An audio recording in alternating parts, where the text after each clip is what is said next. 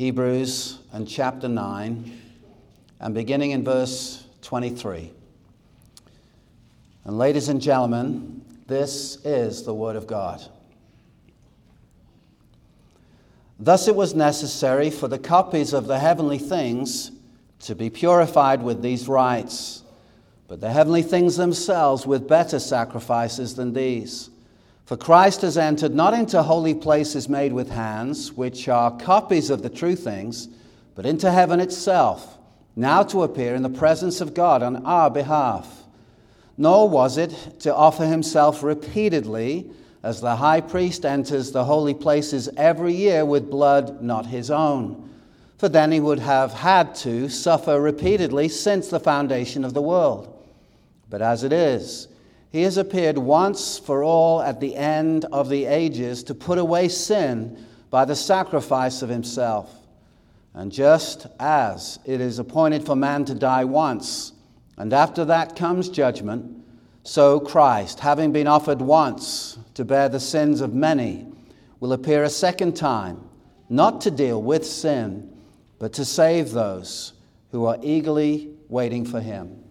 Let's pray together. Lord, we thank you for your inspired, inerrant word. We ask that you would write the truth of it on our heart, forever changing us. We ask this that you might be glorified. In Jesus' name, amen. You may be seated.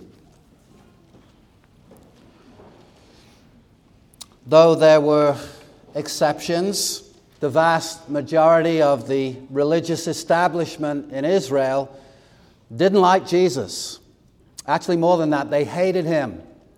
They wanted him dead. That really is the story of the Gospels. John chapter 1 tells us he came to his own, and his own did not receive him. There were some exceptions, but why was that? Why was it the case that the majority of the religious establishment didn't have time for Jesus, to put it mildly? Well, biblically, we can explain it by the doctrine of total depravity, of radical corruption. Man does not want God, though he is religious.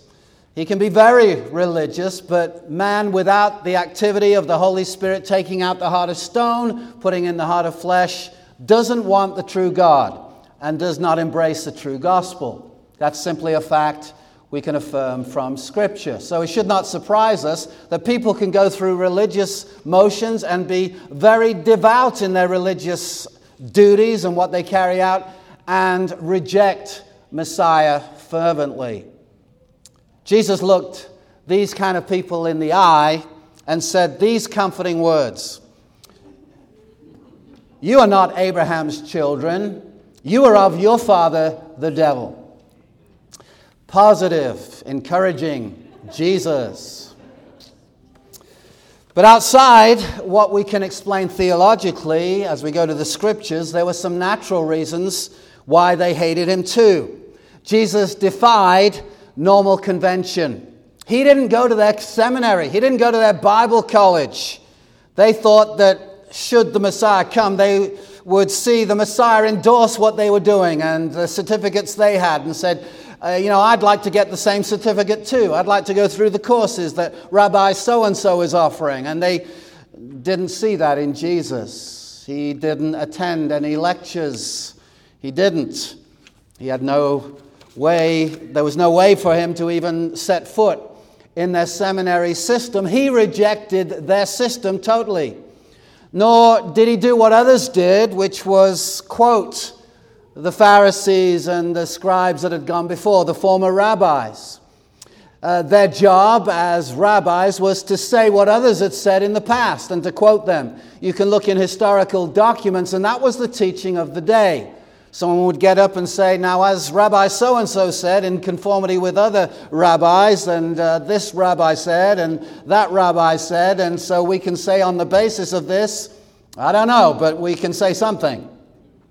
That's the way it was in Israel. When asked a question, a good rabbi of the time would have studied the history of rabbinical teachings and then quote the rabbi or rabbis, plural. As Rabbi Cohen said, as Rabbi Jehoiada said. Well, you read Jesus and you get something very different. He didn't refer to the rabbis. He didn't mention them at all. He would say things. Imagine you're a rabbi. You go to Jesus at the Sermon on the Mount. Read of it as you might in Matthew chapter 5. He says things like this. Think of it as a Pharisee. You've heard it said, but I say to you. He says that repeatedly. I read it this morning. He, uh, and other times during the week, and just it, it says the same th- thing as it said earlier times in the week.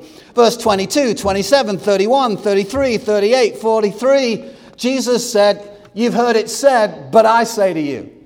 As a rabbi, you don't like that sermon.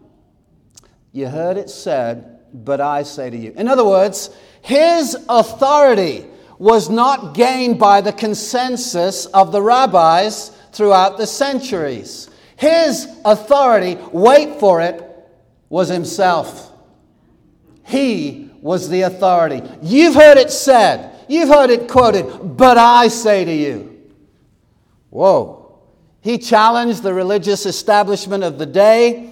In John 5, we read these words The Father who sent me has himself borne witness about me. His voice you've never heard, his form you've never seen, and you do not have his word abiding in you. This was to people who were all day in the scriptures. For you do not believe the one he sent. You search the scriptures because you think that in them you have eternal life, and it is they that bear witness about me. And yet you refuse to come to me that you may have life. You have a life of devotion, supposedly, to God, but you don't know God, and His Word is not in you. Now, added to this trauma, when it came time to die, Jesus didn't hire the temple in Jerusalem for a Friday and bring sacrifices according to the Levitical process. Hebrews 13, we'll read this later on, and Lord willing, as we get further on in Hebrews, Hebrews 13, 12. So Jesus also suffered outside the gate in order to sanctify the people through his own blood. In other words, he didn't hire the temple and say, Look, I need this thing for a few hours because I'm bringing the fulfillment of the law. No, he skirted the temple and in charge went to the cross. What do I mean by that? He was arrested because Jesus allowed his arrest, his own arrest. Do you remember when crack troops came to Jesus in the garden and they said, We're looking for Jesus. And Jesus says, I am. And they all fell to the ground. That was the message. I'm in charge here, boys. Uh, I'm only getting arrested because I'm willing it, not because you're willing it. I'm fulfilling the Father's plan. In other words, you got that straight? You know who's in charge? All right. What was your question again? I am Jesus whom you're after. And then he submitted not merely to the arrests of men, but the plan and the will of God, the Father. And the message of Hebrews is this all of this, the skirting of the temple to a cross, a criminal's death outside of Jerusalem, all of this, boys and girls, men and women, all of this is better. It's better than anything you can see with your eyes. If you can see with heavenly eyes what was accomplished on the cross, you'll never go back to that which you can see. You'll walk by faith, not by sight. Hebrews 11 is all about the faith chapter because right now you're not seeing Jesus on the throne, but I assure you that's where he is. That's the message. You've got a better priest, you've got a better sacrifice, you've got better words, you've got a better covenant. And verses 23 through 26 in the passage before us provides something of a recap, a reiteration of something previously compared as the two tabernacles and the two covenants are portrayed.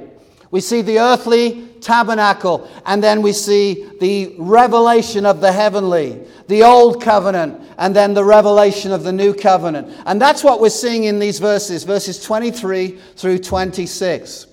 Let's begin in verse 23. Thus, it was necessary for the copies of the heavenly things to be purified with these rites, but the heavenly things themselves with better sacrifices than these.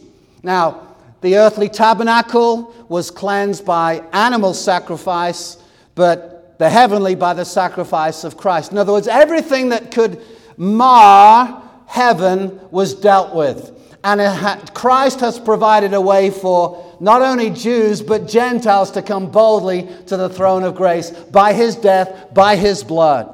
Verse 24 For Christ has entered not into holy places made with hands, which are copies of the true things, but into heaven itself. Here, the message is Christ did not enter the man made sanctuary, which would be a reference to the tabernacle or the temple but into heaven's sanctuary itself. Now, physically, on earth, the Holy of Holies was something of a cube, around 15 feet long, 15 feet wide, 15 feet high. It was a small box, if you think about it.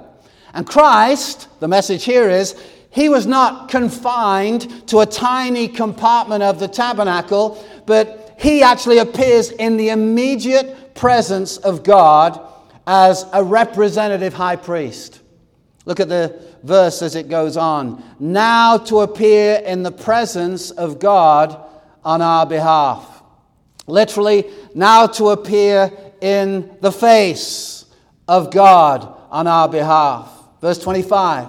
Nor was it to offer himself repeatedly, as the high priest enters the holy places every year with blood not his own. Of course, this is a reference to the high priest under the Levitical system. He'd come in with, after purifying himself for his own sins, bring the sacrifices on behalf of the people of Israel, having the uh, garment on him with the 12 stones representing the 12 tribes of Israel. It was not for the Amalekites, the Jebusites, it was for the people of God. And he went in there for the people of God to make sacrifice and intercede for them or to intercede and make sacrifice. Probably that would be the right order. To intercede, to pray for them, and then to make sacrifice for them. It's interesting that same theme is picked up in John chapter 17, where Jesus prays what is called the high priestly prayer. And he says, I'm not praying for the world, I'm praying for those you gave me. And then that same day, according to Jewish chronology, Jesus died because the day begins at 6 p.m., at sundown. And so on the night before the crucifixion, he prayed, and then within the 24 hour period, he was still dying for them. He interceded and he made sacrifice for them. The difference being, he didn't simply bring a sacrifice, he was the sacrifice. He's the high priest, and in every other occasion when a high priest functions one time a year, going in on Yom Kippur, the Day of Atonement. He goes into the Holy of Holies, sprinkles the blood on the mercy seat, and then about faces and gets out quick. He doesn't stay. There's no seat for him to say, wow, let me just look at this and observe. No, he's happy to get out with his life. He brings a temporary remedy for the people of God. God accepts it, but it is only a covering. In fact, that's what the word atonement means a covering. That's not a negative word, but it is descriptive of what it is. It covered over sin. Jesus didn't merely cover over, he did atone for sin, no doubt about it, but he did more than that. He did that and he did more than that. He covered it up, and he took what was our sin upon himself as the Father laid that sin on him, and he died in our place. The wages of sin is death. And he paid the ransom price for sin. So, Jesus, verse 25, didn't offer himself repeatedly. That means year after year after year, as the high priest enters the holy places every year with blood not his own. We understand that. Verse 26 For then he would have had to suffer repeatedly since the foundation of the world. This uh, little phrase, repeatedly, is a word mentioned twice in this one verse uh, or two verses of 25 and 26. He did not offer himself repeatedly, he did not suffer repeatedly. This is significant and this is what we're going to see as Hebrews 9 and then chapter 10 is unfolded before us. The emphasis is on a once for all time sacrifice. It's one and done. It's done by one sacrifice.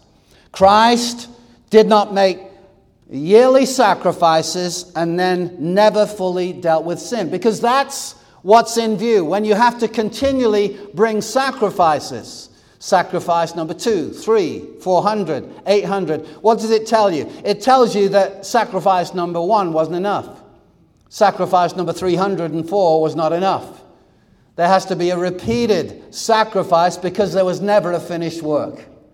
Jesus, on the other hand, went into the heavenly uh, sanctuary and by his death on Golgotha was able to say, That's it, it's done, it's finished, nothing more to do. What a message! And so the writer of Hebrews is wanting to stress this, and there's going to be glories awaiting us. I am so glad you and I have labored through these nine chapters to now uh, be the edge of going into chapter 10, where the message is this once for all, once for all, once for, and for all, never to be repeated. He achieved what man had never done under the Levitical system. We go on and we read, But as it is, he has appeared once for all.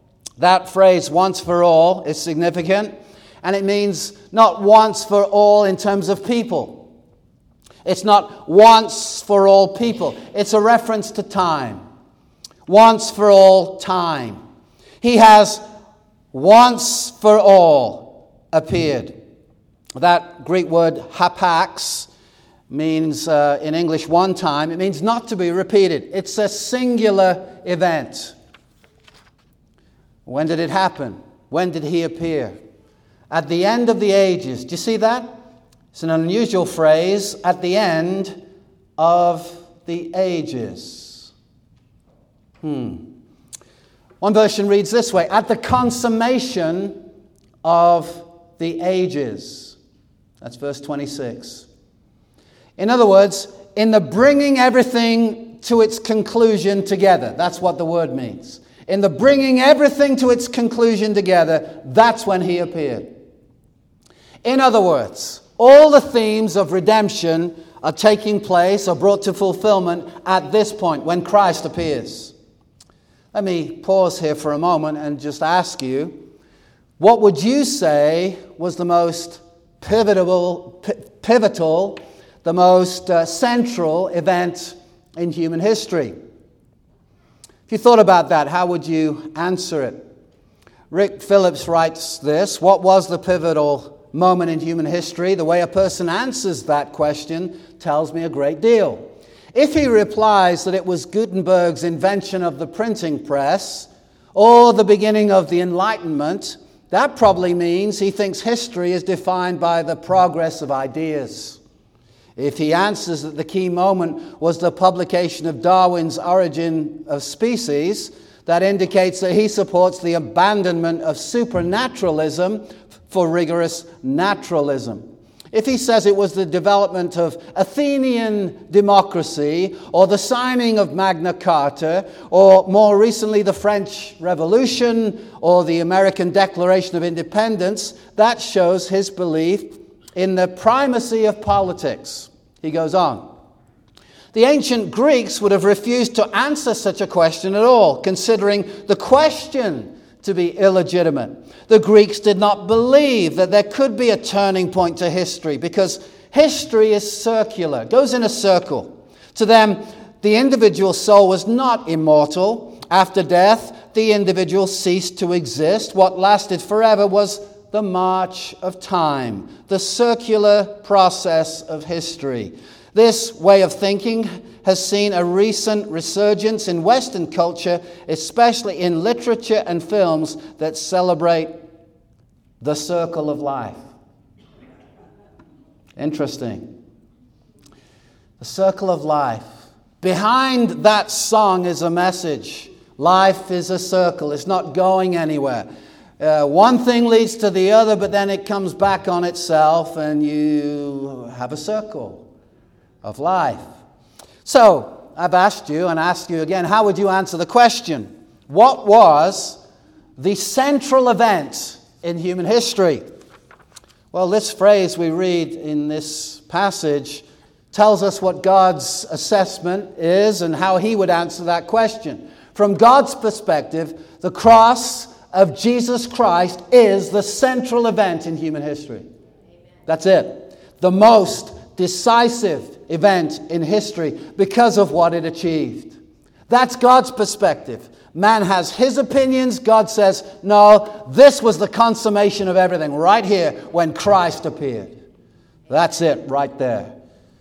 Our Western world understands this by recognizing the difference between the previous time before Jesus coming and afterwards.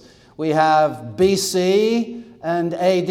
BC before Christ, AD Anno Domini in the year of our Lord. There is a great push, I'm not going that way, but there's a great push to not say BC because of its obvious Christian implications. And so instead of saying BC before Christ, it's now BCE, which means before the common era. BC and AD. Jesus is the only person who can split the calendar in half when he comes. What did he achieve? Well, God's assessment was this is the culmination of everything. Everything that uh, was before led up to it, and everything that has come uh, afterwards looks back to it. Have you understood this? This can be a little bit controversial, but the Bible is controversial. You can't get past the first verse without it being controversial. You understand that. In the beginning, some people don't believe there was a beginning. God, some people don't believe in God, created, some people. I mean, it doesn't take long to get controversial in the Bible. But the idea is that what happened at the cross was simply God showing us the way. That we would understand that the way, the way of the cross is the way of example. Well, it is that, but it's a lot more than that. The cross is the most decisive event in human history because of what it achieved. By the cross, God is reconciled with sinners now and forever. And we read these words. Verse 26 Nor was it to offer himself repeatedly, as the high priest enters the holy places every year with blood not his own, for he would not for he would have had to suffer repeatedly since the foundation of the world, but as it is, he has appeared once for all at the end of the ages. Look at this phrase to put away sin by the sacrifice of himself. Now, if we don't recognize that category of sin, this is not particularly meaningful to us. And in much of the professing church, you don't talk about sin, therefore, it's not very regularly that you will talk about the remedy for sin. Because there's not really a declaration of we are sinners in need of a Savior, preachers go to other things and talk about helps for life, tips for life. Basically, like a halftime team talk, whether it's football, basketball, or whatever the sport is. Come on, guys. Good showing. We're a little behind, but with a few little tweaks, we can get to where we need to do to win the game. That's about as shallow and as deep as it goes. But if you're going to talk about the Bible, you're going to have to talk about sin because you can't read much of the Bible without bumping into that concept. Which is why in many churches they bump around from verse to verse rather than teach through a Bible book because if you teach through a Bible book, you'll have to deal with this. I want to deal with it because I want to answer to God and I want God to be pleased with our worship and I want you to be taught what God says, even if it offends some people. You know who it won't offend? The sheep. Christ's sheep will never be offended by Christ's voice, C.H. Spurgeon once said. So, preacher, preach the word. If the Bible says life principles, preach life principles. But if it says sin, you preach sin. Oh, what did the preacher preach about? Sin? What, what did he say? Oh, he was against it. so, what did God do? In the person of Jesus Christ, by the death of Christ on the cross, look at these words. He put away sin. Three simple words put away sin by the sacrifice of himself. Ladies and gentlemen, this really happened. He really achieved all the Bible predicted it would. Now, the controversial point was this Do you realize as a Christian, not only are your past sins forgiven, your present, present sins forgiven, but your future sins are forgiven? How's that? Well, think about it. When Jesus died on the cross around the year AD 30, all of your sins were future. And he died for them. And so, when you sin, now I'd prefer to say if you sin, but if you sin, there's a remedy, there's forgiveness available as we confess our sins. But you, when you and I sin, and we shouldn't sin, but when we do, do you know Jesus doesn't have to run back to the cross and re sacrifice himself? No, by his one sacrifice, he has paid for all future sins of all God's people because all of that was laid on him. And all that had gone before for the people of God were laid on him past, present, and future. There are Christians who need to hear this because they think, you know, I'm a believer now, but should I sin and then I'm in an auto accident? That sin, if I haven't confessed it, isn't covered and I'm going to hell. No, no, no, no, no, no. Jesus died for all your sins. All of them. Oh, preacher, you can't say that. I'll give people a license to sin. Look, people sin without a license. I'm just saying, when you sin, Jesus doesn't have to re sacrifice himself, but say to his father, Oh, I paid for that one. I paid for that one. I paid for that. I paid. What about the, the sins you'll, if you're alive in 2032. Yeah, he, if we're still here, he, he, he paid for those. It's not like his sacrifice goes up to the year 1997. No. Once for all time, he died for sin. Oh, praise the Lord. I could get excited, but I'm in church. I've got to calm down. God is satisfied with the once for all sacrifice of Christ as an atonement for sin. Rick Phillips writes this Without the blood, apart from a sacrifice, everything in the tabernacle speaks to privileges that sinners must be denied. There could only be the, be the piercing gaze of God the tablets of the law open before him while the sinner stands condemned. But with the blood applied to every aspect of our relationship with the God who lives in heaven, there are forgiveness, acceptance, blessing, light, and life. Wow.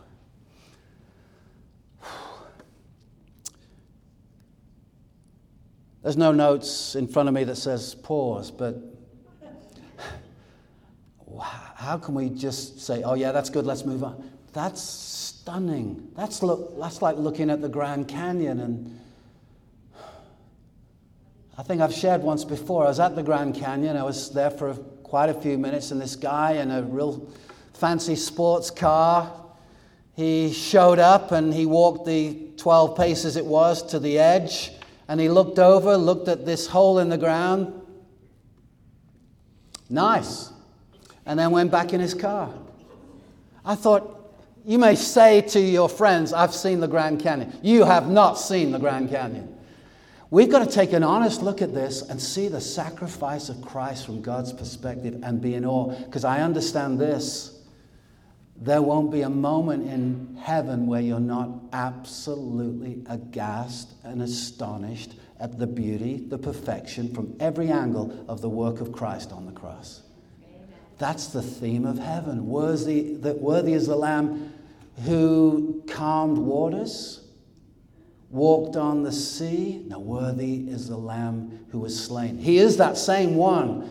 But the focus of worship is to be in awe of this Lamb who has died in the place of sinners. And we will be forever captivated by it. Charles Wesley's hymn, Arise, my soul, arise, goes like this Arise, my soul, arise, shake off thy guilty fears. The bleeding sacrifice in my behalf appears. Before the throne, my surety stands. Before the throne, my surety stands. My name is written on his hands. He ever lives above for me to intercede, his all redeeming love, his precious blood to plead. His blood atoned for all our race, his blood atoned for all our race, and sprinkled now the throne of grace. Verse 27 And just as it is appointed for man to die once, and after that comes judgment. Let me stop there for a moment. It's been well said that you may fail to keep all your appointments in your lifetime, but there will be two that you will keep death and judgment. I believe we'll talk more about that next time. There's such a push from the Eastern world to believe in something called reincarnation. There are many people who will tell you of uh, visions and experiences that they have uh, at death and they tell you that it's a beautiful thing, that there's nothing to worry about. You can read through your Bible, and is that the message? Death's a beautiful thing, there's nothing to worry about. No, the Bible says it's a fearful thing to fall into the hands of the living God. And we need to have the Bible as our filter. Well, I've seen some documentaries, Pastor, and they look pretty convinced that they saw things. I'm convinced they saw things too. And what they saw was demonic. What they saw was not of God. The Bible says that God, uh, excuse me, the Bible says that the devil portrays himself as an angel of light. If he can look like Jesus, sound like Jesus, and get away with it, he'll do it. There are many people that say, I've heard what your Bible says, but I've had this experience. No, man shall not live by bread alone, but by every word that proceeds out of the mouth of God, and that's a scripture. And we are to assess everything we hear by the filter of God's word. And when it does not agree with God's word, we're to throw it out. But they were so sincere. I'm sure, but you can be sincerely wrong. Who do you believe? Well, I believe Dorothy, who gave the testimony of going to heaven and uh, Jesus saying, Go back and tell people that uh, everybody gets in. Uh, no, no, no, no. The Bible doesn't say that. The Bible teaches that there's a hell to avoid. With Christ, there's heavenly hope. Without Him, there's a hopeless end. And I believe the reason why we learn more about hell from the lips of Jesus is because if it was someone else, we wouldn't buy it. More is said by Jesus about hell and the reality of hell than by anyone else in Scripture. I'm so glad it's not just Paul or Peter. Oh, that's just Paul. He just, he just didn't like people. No, we think of Jesus and we think there's no one who loved more than Jesus. And it's Jesus who tells us of the reality of hell. And guess why? Because he loves us.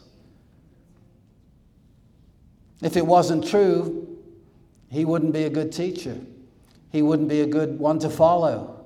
But Jesus made it clear there will be sheep and there will be goats, and the goats don't end up where the sheep do. Amen.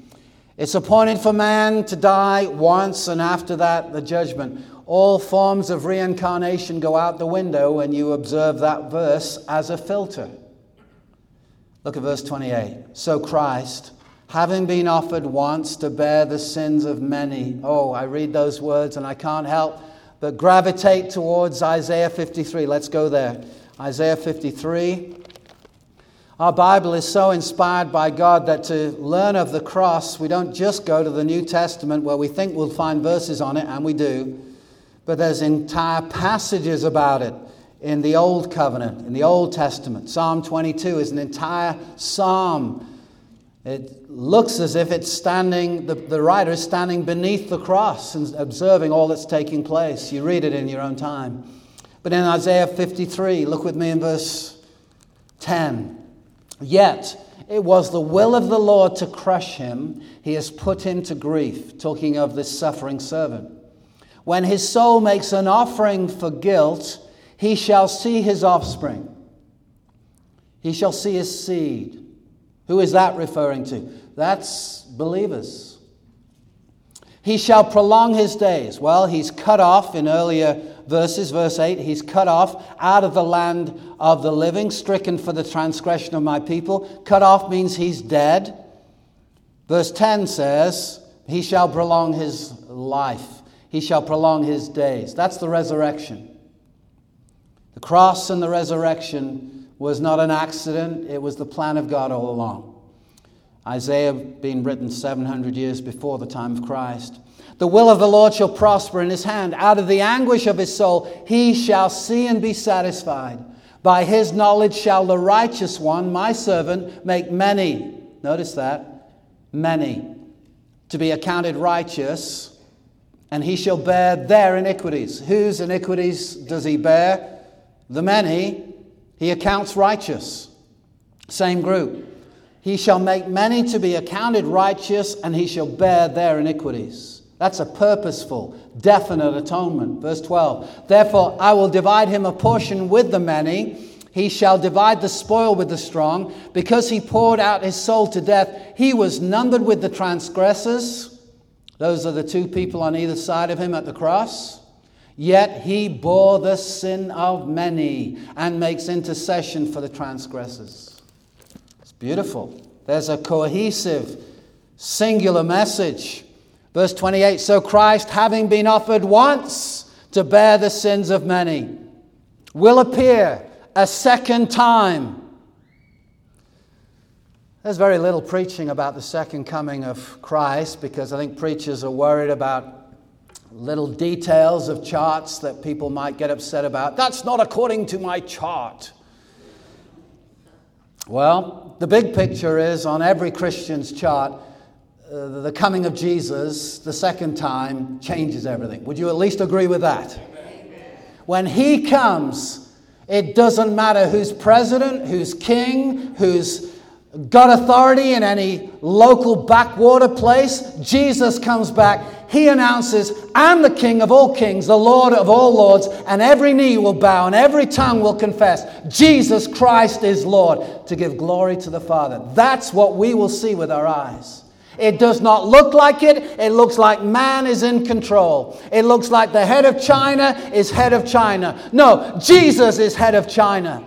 I remember walking over the line that marked China and into Chinese territory, and the one thought I had was, this, every inch of it, belongs to Jesus Christ.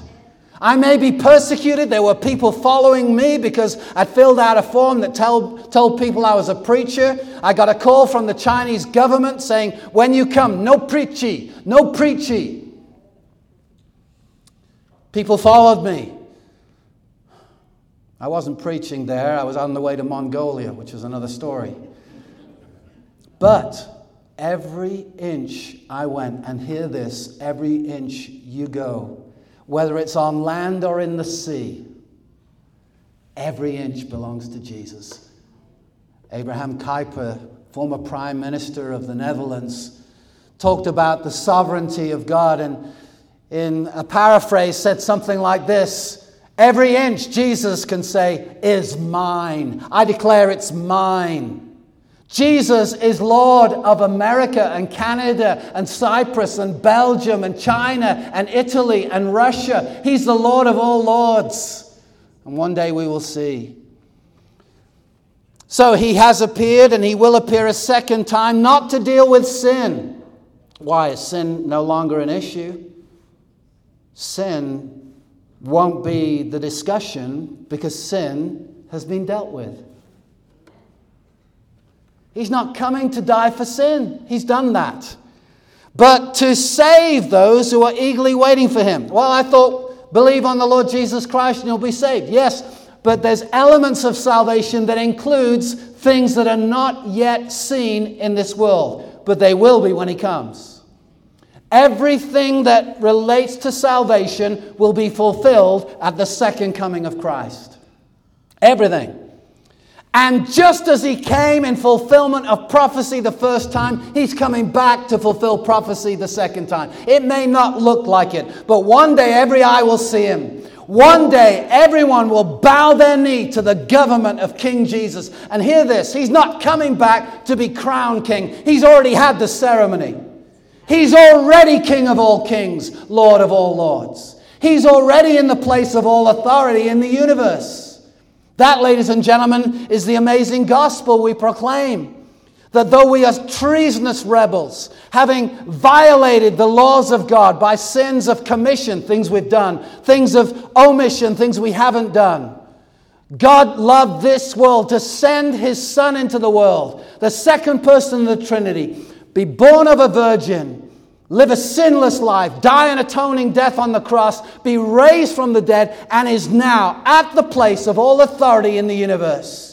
So that anyone who calls on the name of the Lord, who repents and believes the good news of Christ, is forgiven now and forever and has a place with God forever. That's amazing news. He will appear. Second time. Not to deal with sin, but to save, fully save, you could understand it. Those who are eagerly waiting for him. Is that true of you? When you're a teenager, you think, yeah, Jesus, please come, but not yet. I'm not married yet. After you're married a few years, uh, okay, you can come now.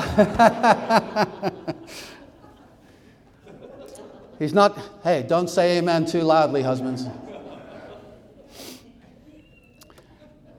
He's not going to be dealing with sin for the simple reason is he did that in his first appearance. He didn't merely cover sin, he removed it. Look at verse 26 again. He put it away. He put it away. Jesus on the cross said, It is finished, it is paid for. Tetelestai is the Greek word. One word in Greek, three words in English. It is finished. It's paid for. It's done. It's accomplished. This was a once for all sufficient atonement. And the message of Hebrews is in the incarnation, God has come to us. And in his life, he was sinless was the perfect Lamb of God, and on the cross he bore our sins in his body on the tree. 1 Peter 2:24. From the incarnation to the ascension, Christ is in charge. And we understand what he did at the cross.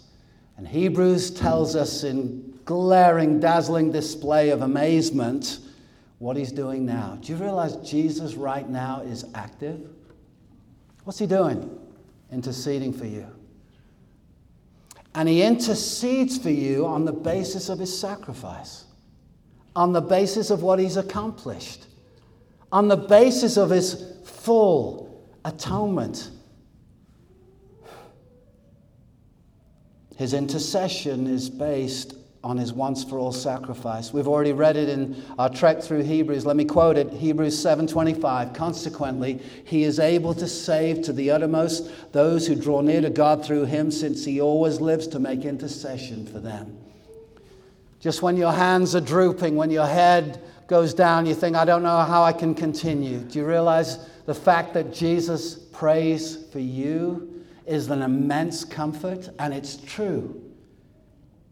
One man said, If I could hear Christ praying in the next room, it would encourage me greatly. But I don't have to hear him. I know he is praying for me. It's great when a fellow Christian prays for you. It's great when a pastor prays for his people. It's great, it's great, it's great. But isn't it greater that Christ is praying for you? You're going to make it. He that began the good work in you, he will fulfill it. He's appeared and he will appear not to bring universal salvation. Notice that. Not everybody will be saved, but there's going to be the full benefits of salvation released to all of God's people. You see, when it comes to end times, eschatology, eschatos is the Greek word for latter times, last times. Ology means the study of or the word of put ology on the end of a word and it means the study of. Uh, eschatology is the study of the end times. Here's my eschatology. My hope is not that we're all going to get it together, that uh, either the world or the church will have things absolutely in place so that Jesus comes and says, Nice job, nice job, guys. You did it all. No, my understanding is that this age is evil. Galatians 1, verse 4, this present evil age. Why is this age evil? Because its ruler is evil. Who's Lord of the airways right now? It's not Jesus. It doesn't look like it anyway. He's obviously in charge, he's ordained everything. But uh, you're not getting your weather with a Christian slant on it. Even your weather reports. Back in Puritan days, weather reports would have gone like this. It looks like, by way of satellite imagery, that there will be rain by divine providence tomorrow at 3 p.m. And God, in His providence, may give us a night with storms. That's how people would have talked. But you realize, because we can see it on a satellite, we think God's not involved in it. No, He's Lord of the storm even now. But this age is an evil age, Galatians 1 4, because its ruler is evil.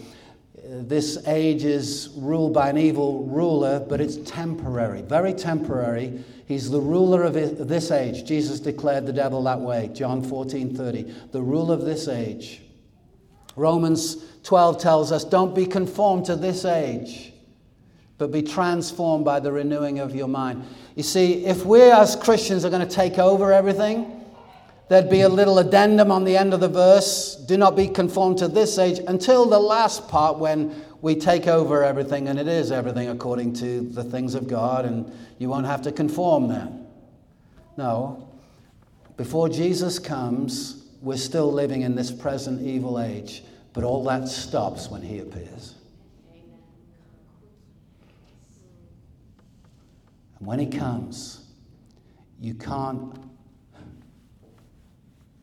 uncome the coming. Do you know what I mean by that? It's like toothpaste. Once it's out of the toothpaste thing, it's, it's, it's out there. When Jesus comes, it's all over for every opposer to the throne of Jesus. It's all over. All over. My personal conviction is going to take the return of Jesus to clean up this mess. But notice what it says who does he come for? For those who eagerly await him. I think that's a bit more than saying, Hey, Jesus, nice to have you back. No, that's our hope. And though there are different charts out there, just grab hold of this. He's going to come again. And we're all, hey, if there's a first load, we're on it, right?